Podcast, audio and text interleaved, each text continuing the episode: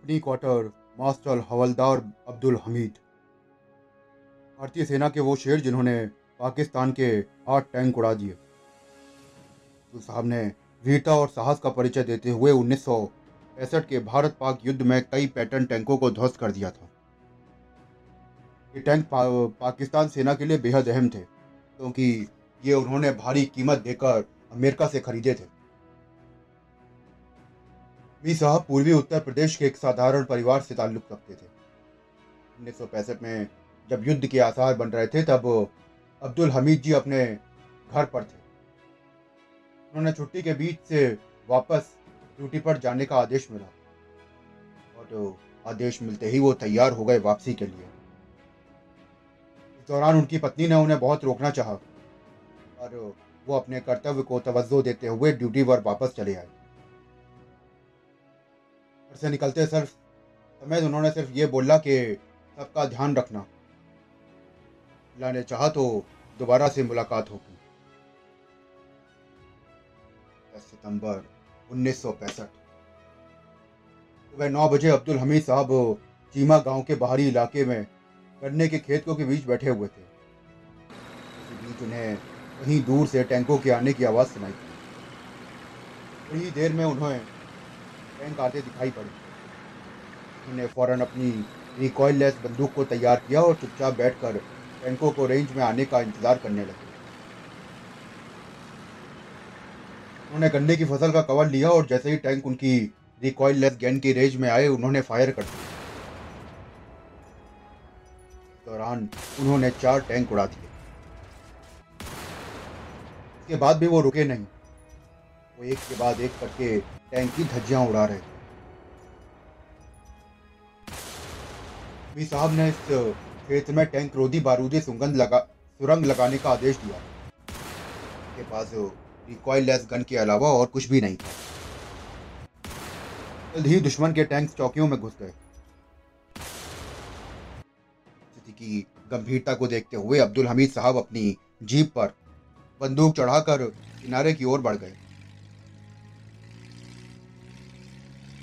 दुश्मन की भारी गोलाबारी भी उनको रोक नहीं पाई। उन्होंने गोलीबारी रखना जारी रखा। उनका उद्देश्य सिर्फ़ एक ये था कि हमें अपने दुश्मन को बाहर खदेड़ना है। उसे अपनी सीमा के अंदर नहीं आने देना है।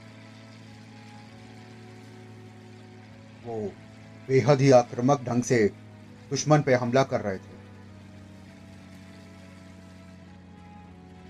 हथियारों की कमी होने के बाद भी वो अपनी रिकॉइल लेस गन से लगातार गोलाबारी कर रहे थे। वो एक टैंक को निशाना बना ही रहे थे कि अचानक वो भी उस टैंक की नज़र में आ गए। उन्होंने आमने सामने से एक दूसरे की ओर फायर किया और वो टैंक नष्ट हो गया। और इधर अब्दुल हमीद जी की जीप के भी खच्चे उड़ गए। अब्दुल हमीद जी जीप में थे, इसलिए उनके भी खच्चे उड़ गए।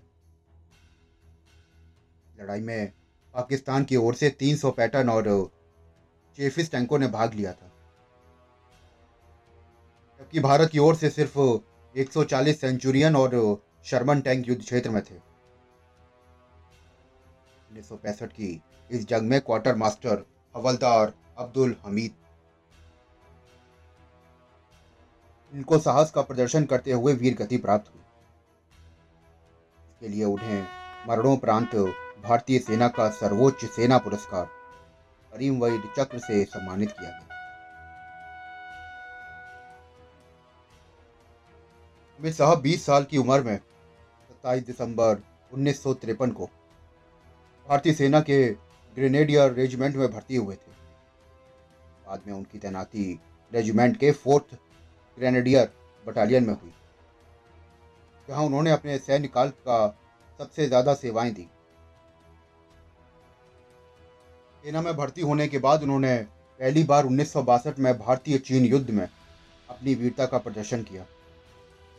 वो गोलियों से घायल होने के बावजूद घुटने और कोहनियों के बल पर चलते हुए उन्होंने चीन द्वारा कब्जा किए गए चौदह से पंद्रह किलोमीटर के एरिए को क्रॉस किया और भारत चीन के ओरिजिनल बॉर्डर पर तिरंगा लहराया।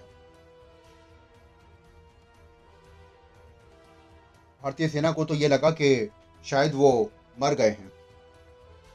लेकिन वो ज़िंदा थे। उनकी वीरता को देखते हुए भारत सरकार ने उन्हें नेशनल सेना मेडल से सम्मानित किया। अमीत साहब का जन्म 1 जुलाई 1933 में उत्तर प्रदेश के गाजीपुर ज़िले के धामोपुर गाँव में हुआ था।